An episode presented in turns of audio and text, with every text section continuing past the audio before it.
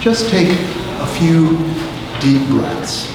Inhale and exhale. You can leave your eyes open or close them and rest your hands wherever you'd like. As I said, you can close your eyes or look at a point in front of you. Just let the tension go from the day.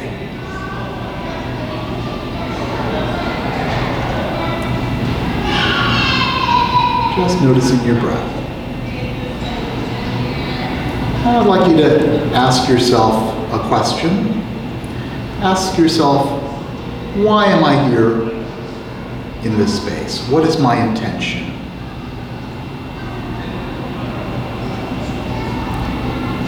So as an answer floats up, just hold on to that, and you can even gently place it on your heart.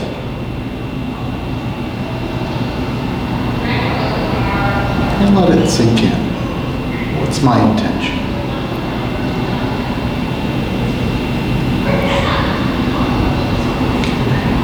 And just take a few more deep breaths, in and out.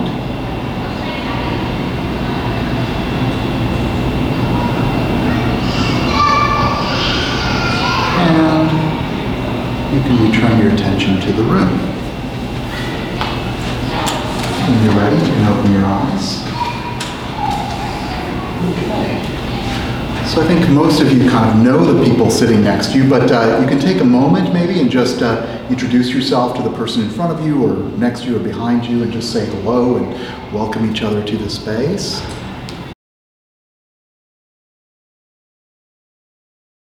Thank you all for coming here today. And maybe we can just kind of shout out Popcorn Scholars. It's a small enough group. Why don't we kind of go around and just say a word or two about what brought you here, what you intend to get out of, what's your intention for tonight. Just anybody who wants to start. Yeah. Any you're in, yeah, so just, you can just, welcome. Yeah. So you can just state whatever your intention is for tonight. Self-care. Self-care, okay. Yeah, anything else? New techniques for self-care. Okay, new techniques for self-care. Do the same thing. Yeah. Okay, great. Yeah. Understanding self-compassion. Okay, great, right, thank you. Thank you. So, yes, as you know, my name is Ravi Chandra. I'm a writer and psychiatrist here in San Francisco. And I've been a mindfulness practitioner for about 20 years, working on mindfulness, loving kindness, and compassion meditations. And then on 11/9/2016, everything kind of changed. And I found I had to dig a lot deeper to cultivate my sense of humanity and a sense of identity in these difficult times. So I took an intensive mindful self-compassion class and also a compassion cultivation training 8-week course. And then I began to take teacher's trainings for both of those. So I offer now both the mindful self-compassion and the compassion cultivation training 8-week courses, and I'll be offering another cycle early next year. But those really helped me, again, to maintain my sense of humanity and identity, and I hope to bring some principles of mindful self-compassion to you tonight and reinforce those for you, for people who've already taken the class, and hopefully have some fun along the way as well. And so just a little story. Last night, I was on my way home from work after a 9-hour day. So I stopped off at Trader Joe's just to pick up a few things. Picked up a few things, went to the express checkout lane. I'm waiting. The young lady behind the cashier kind of waves towards me, and I thought she was going to be my cashier at the second register. So I walk over towards her, and she says, no, I was just waving to someone behind you. And she said, but now the shame of your mistake is written all over your face for all to see. So I said, great, thanks. That landed on me, right? And when did the checkout counter at Trader Joe's become an episode of Say Anything? No, it's not that, I don't have any shame. It's just my my pride at knowing that you would be my cashier, thinking that you would be my cashier. And so she thought about it for a moment. She says, no shame at all. And I said, no, there's too much toxic shame going around anyway. So I gave her that little bit of therapy. And she took it in, she thought about it, she rolled her eyes up, and she shot back at me. So no shame. So if I were about to commit genocide, I would need to feel no shame. So boom, I'm thinking, I just came to pick up some soy milk and some pepper jack cheese, and now I have to deal with baby Hitler. Great. So I gathered myself and I said, well, no, if you were about to commit genocide, I would strenuously oppose and object to your behavior, but I would do my best to accept you as a person. And she, she kind of thought about that. And so hopefully she's still thinking about that. But, I think we have to work our way up to baby Hitler and what we would do. But today is just a chance to talk about self-care and self-compassion and work on our own difficult emotions. Hi, welcome, come on in. Okay, so compassion is how we do human. Contrary to popular opinion, it's not Amazon. Okay, Amazon is not how we do human, it's a good adjunct. Amazon was very helpful for putting together this material, Sammy's camera, Apple, Adobe stock images, so they were all very helpful, but compassion is how we really do human. Caring for others is literally what we do best, despite glaring examples to the contrary and tragic shortcomings. We care for children, family, tribe, and community, and networks of caring strengthen us. We have evidence of healthcare going back 1.6 million years, but it probably goes back even further than that. On the left, you see a photograph of a 4,000-year-old skeleton from northern Vietnam. And this young man, who died around age 20 or so, was born with cripple file syndrome, which left him disabled, unable to move his arms, unable to care for himself or feed himself, but he lived for 10 years before he died. So clearly he was cared for by his family and community. That was 4,000 years ago. And here's some renderings also of Neanderthals, and there's evidence of Neanderthals even carrying their disabled family members or tribe members around with them across long journeys. So clearly compassion goes back a long way, and we wouldn't be here without care and compassion. As I said, Neanderthals and early humans provided health care. And a research article stated that the provision and receipt of healthcare may therefore reflect some of the most fundamental aspects of a culture. Healthcare is the world's oldest profession. So compassion is central to our social being, and our social being is central to our identity, who we are. The Dalai Lama said, at the most fundamental level, our nature is compassionate. Cooperation, not conflict, lies at the heart of the basic principles that govern our human existence. An Ubuntu proverb from Africa states, people become people through other people. Our relationships make us who we are. I wrote in my book, Face Buddha, we are who happens to us and what we make of the happening. We are who happens to us and what we make of the happening. John Bowlby, psychiatrist and attachment theorist, said, there is no such thing as a baby. There is a baby and someone.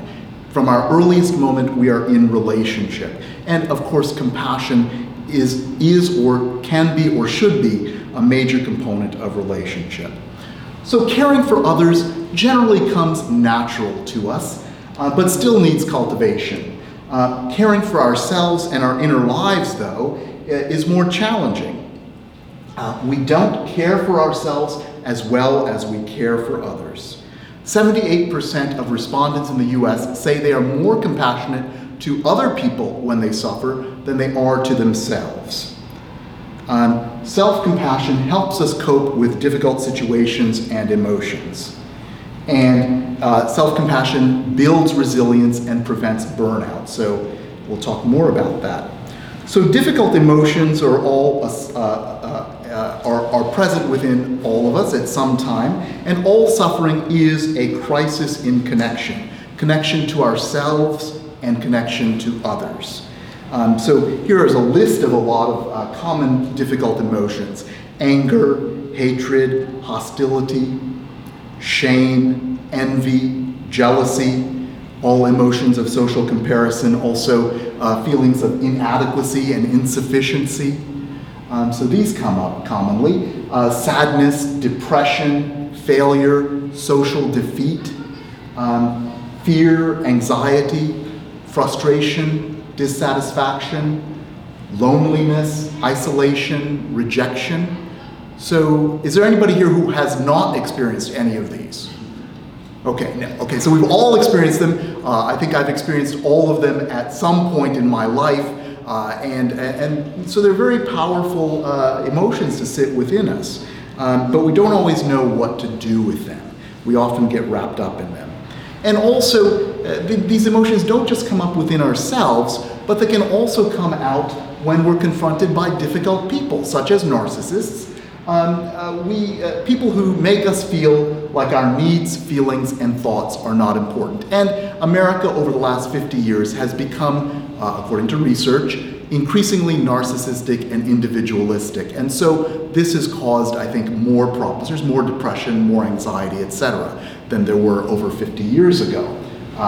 So we feel like our needs, feelings, and thoughts are not important when we're confronted with a difficult person or situation. We might feel angry, we might feel controlled, we might feel shamed by someone who's very narcissistic. We might feel gaslighted, that our reality has been distorted, devalued, helpless. We might feel a dread of seeing that person. We might get pushed inside of ourselves. It's called involution. So our thoughts and emotions go inside and it's hard to find ourselves again. We might feel like an extra in their movie. We might feel like an object that for their use to be discarded when they no longer need us. Alternatively, we could feel idealized, at least temporarily. And these are all due to a paucity or a turbulence in that difficult person's inner life.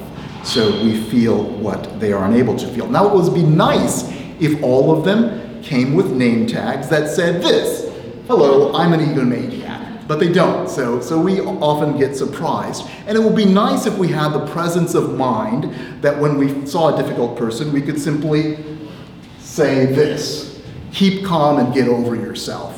But usually, often we don't have the presence of mind to do that, but that would be nice. But finding our way back to belonging, I think, is the way out of suffering. And friendliness and compassion bring us to connection and belonging with ourselves and others. So if we look at our inner life again, we might have many different emotions like joy, anger, surprise, sadness, fear, despair, confusion, disgust, and mistrust, all part of our emotional inner worlds. But if we can add friendliness and compassion, it kind of makes everything go easier. And I like to call friendliness and compassion umami. So you know what umami is. Umami is the fifth flavor. There's sweet, salty, bitter, sour, and umami. And umami makes food taste more delicious and tasty. And I think if we add the umami of friendliness and compassion towards ourselves to our inner life, we can make our inner life and relatedness more tasty and delicious. Okay.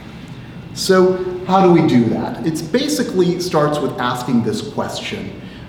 Given a difficult situation, how would I treat a dear friend going through this? What would I say? What would be the tone of my voice? What gestures, body language, or touch would I use? And generally people are able to respond how they would treat a dear friend. Well, you'd start to apply that to yourself as well. So here are the stages of compassion. First, to notice the suffering, to develop concern for the suffering, to generate the desire to help the suffering, and then actually taking action to relieve the suffering. And I think of these as like train stops or BART stops. So you get to Embarcadero, don't get off the train, you notice the suffering. Get to Montgomery Station, develop concern for the suffering. Okay, now you're at Powell Street, you're generating the desire to help. Finally, you get to Civic Center, and you can get out and take action to relieve the suffering. But often people get off at the earlier stops, you know, because they don't, and so they don't feel like they can do it, go all the way. But the Mindful Self Compassion and Compassion Cultivation training helps you go all the way to the destination. Okay, so this is an image from Emma Seppala's website. She's a researcher, and it's a very big infographic, but I've just summarized it. But there are benefits of self-compassion. Basically, that self-criticism is self-defeating, and it does not help you. Whereas self-compassion is a healthy alternative that reaps results. And we'll talk about a little bit about those results. But it helps you get up after you've had a difficult time, after you've fallen down. So there's that Chinese saying, fall down 9 times, get up 10. Well, this helps you get up all those 10 times. So there are 3 components of mindful self-compassion. There's the mindfulness, common humanity, and self-kindness. So this is another way I like to look at it. So here I am, stuck inside with all my difficult emotions. Add some mindfulness, feels better. Add some common humanity, some connection with others. Brain is expanding. And finally, with self-kindness, your brain is expanded to its full potential. So these are guaranteed results. Okay, all right. So mindfulness, we'll start with each of these. So mindfulness is a contrast to over-identification with thoughts, emotions, and stories. So mindfulness itself is awareness of present experience with acceptance. And it takes cultivation to do that. And it's noticing when an emotion spills into a story, judgment, or criticism. And it's about being with an emotion rather than being the emotion and identifying with it and getting carried away and wrapped up with it. So we notice the emotion with mindfulness and care for it. So mindfulness is a balanced state of awareness. You don't suppress or avoid emotions, but you notice them and you tend to them. And it does require cultivation, and it changes the brain, especially what's called the default mode network. So you may not have heard of that, but the default mode network is lit up in red here on this slide. So it's a midline set of structures in the brain that's active when the mind is at rest and inactive when the mind is focused and engaged in a task. So mindfulness is that task that helps the default mode network to be inactive. And it involves thinking about the self, thinking about others, or thinking about the past or the future. And this is another example of what the default mode network does. It looks for problems, it creates a concept of self, which is the way you think about yourself, your belief, purposes, traits, etc., within the world. And it projects your concept of self into the past and the future, and then looks for problems in both categories as well. So you can see how this default mode network can really take you out of the moment. And so this is what happens with mindfulness and other kinds of meditation. It tunes down.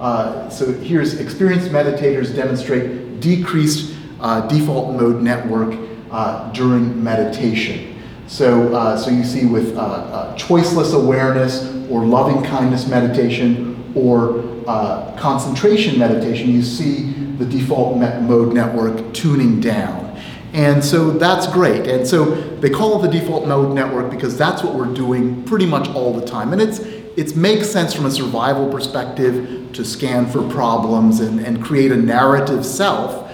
But there's also another self which we can cultivate, the experiential self, grounded in the moment, aware of bodily sensations, aware of emotions, and so forth. So that's a different way of experiencing yourself, and you can have a dialogue with the narrative self when you're grounded in mindfulness. So the next phase of mindful self-compassion is common humanity versus isolation. So with self-compassion, we see our own experiences of imperfection and difficulties as part of the larger human experience. So everyone suffers. Suffering is a normal part of life. Everyone, many others, have experienced exactly this emotion in some way. We are not alone. And that's such an important reminder to have, because often when we're struggling or when we fail at a task, we feel that something has gone wrong or that something is wrong with us, so that this shouldn't be happening. But this creates a feeling of abnormality that is very isolating. It's as if everyone else is leading a perfectly normal, happy life, but not me. This is not true, but it can feel true if we don't allow ourselves to feel a sense of common humanity. So the third phase of mindful self-compassion is self-kindness versus self-judgment. And here's, you can see the image, all these difficult emotions, primarily of depression, loss, despair, sadness, being held with kind awareness. So with self-compassion, we treat ourselves with kindness, care, understanding, and support, just as we would treat a friend we cared about. And most people treat themselves much more harshly than this. So to learn the skills to not say cruel things to ourselves that we would never say to others in the midst of our suffering. Compassion includes concern about suffering along with the intention to do something about it. And self-compassion involves actively soothing and comforting ourselves when we're in pain and taking whatever action is needed to help ourselves when we're struggling. Okay, so, so again, to review, we have with self-compassion, mindfulness versus not compassionate over-identification with thoughts, stories, and emotions. We have a sense of common humanity versus isolation with our emotion, and a sense of self-kindness, or cultivating the qualities of self-kindness as opposed to self-judgment and self-criticism. All right. So Kristin Neff and Christopher Germer on the left here, they say that mindful self-compassion is being in a state of loving, connected presence. When we embrace ourselves and our lives and others with a sense of loving, connected presence, our experience becomes radically transformed. So the mindfulness creates space around our suffering, and the common humanity and self-kindness allow you to create warmth, and more warmth allows you to create more space, and it's kind of a virtuous cycle of holding difficulty. So love yourself, you'll be spending a lot of time with you. I think that's very important. And it's not, loving yourself with self-compassion is not the same as self-esteem. So self-compassion doesn't desert us when we fail, as self-esteem does. And self-esteem is more contingent than self-compassion. Research shows that self-compassion is less contingent on things like physical attractiveness or successful performances, and provides a more stable sense of self-worth over time. So self-compassion is actually linked to less social comparison and less narcissism than self-esteem. And it also flies in the face of typical modern ego identity, such as creating an identity based on achievements, possession, and status. It's a compassion and recognition of you as a person, as a human being, not in terms of what you do, etc. All right. So here's a little bit about the physiology of self-compassion and self-criticism. So here's a person kind of yelling at himself. And self-criticism involves what's called the reptilian, or a primitive center of the brain. It's called the amygdala. It's kind of an almond-shaped part of the brain that lies deep within the brain. But that's responsible for survival emotions, fight, flight, or freeze. And when it's turned inwards, it causes stress, depression, and anxiety. And it releases all these bad hormones that might be good in the short term, but really cause problems over the long term. Cortisol, adrenaline, and so forth. Well, self-compassion instead involves the mammalian caregiving or nurturing system, which is based on the frontal lobes and other related parts of the brain, a higher, more recently evolved part of the brain. And it involves, if you've noticed any, a mother or father with their baby, or any animal, a tiger with their cub, you'll notice them with warmth, providing warmth and soothing touch and gentle vocalization. So that's all connected to the mammalian nurturing system. And this releases oxytocin, which is the cuddle chemical or the bonding chemical. So that helps you feel good and relate to yourself and to others, and also endogenous opiates. So it's a very healthy and a virtuous cycle to start up within ourselves. Okay, so again, so here's the stress response. The stress response turned inwards, and self-compassion. So fight. When we fight ourselves, we load ourselves with self-criticism, self-judgment, and blame. When we treat ourselves with self-compassion, we can turn that towards self-kindness. Flight, fleeing our emotion, can lead to isolation. But instead, with self-kindness, we find, with common humanity, we can expand our awareness and not flee our difficult emotion, but feel connected to others who also experience this emotion. And finally, freezing. If we turn that stress response inwards and freeze, we ruminate, we over-identify with a thought, emotion, or story, and we stay stuck in it. But with a sense of mindfulness, we can expand and let go of those thoughts, emotions, and stories, and just be aware of our present experience with acceptance. All right, so mindful self-compassion is supported by scientific research.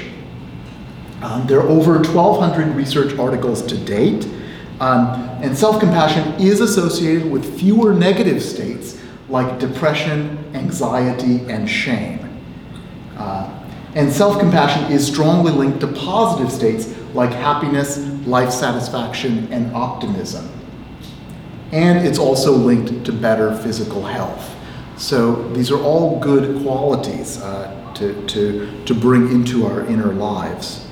Finally, I would say, just on a larger basis, I think that compassion is our social, cultural, evolutionary, and neuropsychological imperative. It's really important to do this when we have the opportunity to learn and to grow. We must, I think, evolve from motivating ourselves with reward and punishment, which involves self and other criticism, shame, blame, and scapegoating. And they are functions controlled again by the amygdala and our survival brain. And evolve towards our nurturing and caregiving system for ourselves and also for others, which are the cortical regions, the frontal lobes, the insula, and so forth. And so finally, cultivating that caregiving system, we move towards love, compassion, understanding, curiosity, friendliness, and long-term planning. So I think it's very important to do this, and I'm glad I've been able to share some basic principles with you. My organization, I teach mindful self-compassion workshops, which is 8 weeks, 2.5 hours per week, along with home exercises and guided meditation. And I'll also be teaching a compassion cultivation training, and that's 8 weeks, 2 hours a week, also with home exercises and guided meditation. And I also provide other lectures which are coming up in the next 8 weeks. There are some websites. If you don't get a chance to take one of these workshops, you can go to the Center for MSC.org. There are a lot of there are online workshops available, but there are also guided meditations. You can also see those links to online guided meditations on my website as well. And the compassion cultivation training comes out of the Compassion Institute, which came out of Stanford's Center for Compassion and Altruism, Research, and Education, but now it's housed outside. But you can also go to compassioninstitute.com and find out more about them. So thank you. That wraps up my lecture, and if you'd like, we can just go through a little exercise to kind of guide you through those principles of mindful self-compassion. Let me put up that slide to remind you what those phases are. So just get comfortable again. All right. And first of all, so again, just get comfortable where you are. Oh, did you have another question or did something come up? Oh, I thought you had that. No. Okay. Right. So just get comfortable. Feel your chair underneath you. You can close your eyes or leave your eyes open, whatever feels comfortable for you. And take a few deep breaths in and out. Again, just settle into this moment. And you can watch your breath with your awareness as it travels in from your nose to your chest to your abdomen and out again.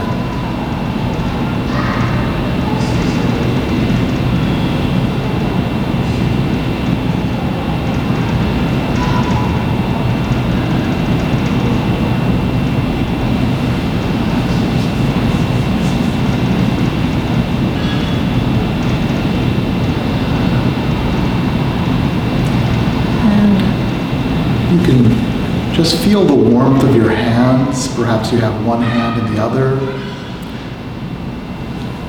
You can also place a hand over your heart if you want. Feel the warmth of your hand on your chest. Just feel that soothing touch.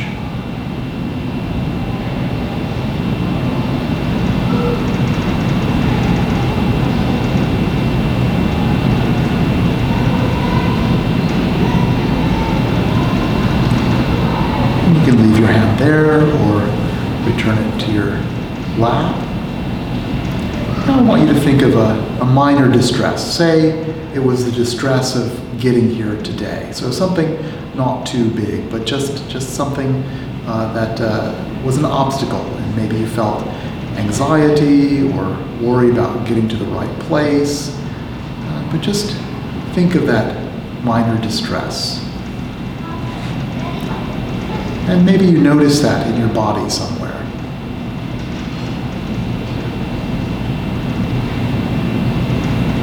I'm going to walk through the steps of self-compassion in this self-compassion mantra.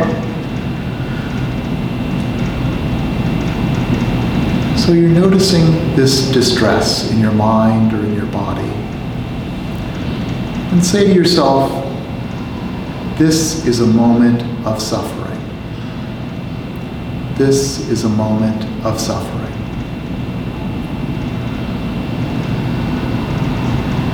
And that's mindfulness, just noticing. This is a moment of suffering.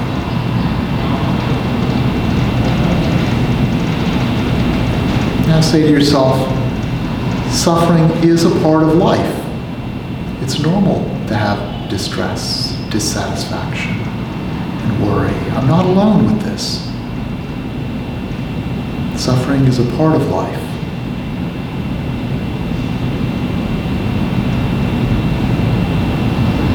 I may not like it. It might hurt in the moment. And that's okay to say that too.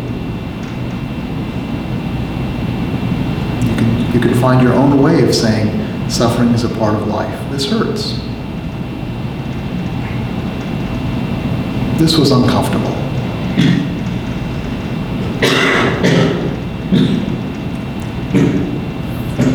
Finally, say to yourself, in this moment of suffering, may I at least be kind to myself. In this moment of suffering, may I at least be kind to myself. And you can find a way to do that by just noticing the warmth of your hands, or feeling yourself in your body, reminding yourself of your connection to others. So that's the self-compassion mantra. This is a moment of suffering. Suffering is a part of life. And in this moment of suffering, may I at least be kind to myself.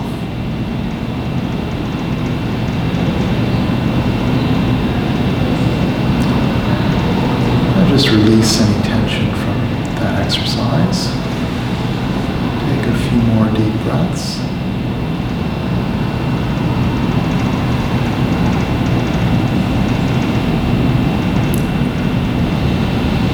And return your attention to the room. You can open your eyes when you're ready. Okay. All right, how was that for people? So that's just one exercise of probably several dozen that we learn during the full 8-week course. And as I said, a number of these are available as guided meditations through my website, sflovedojo.org. If you go to the publicly accessible self-compassion material, you'll find links to all of that. Yeah. Great, well thank you all for being here and sharing this experience, and perhaps I'll see some of you at the next lectures. Thank you.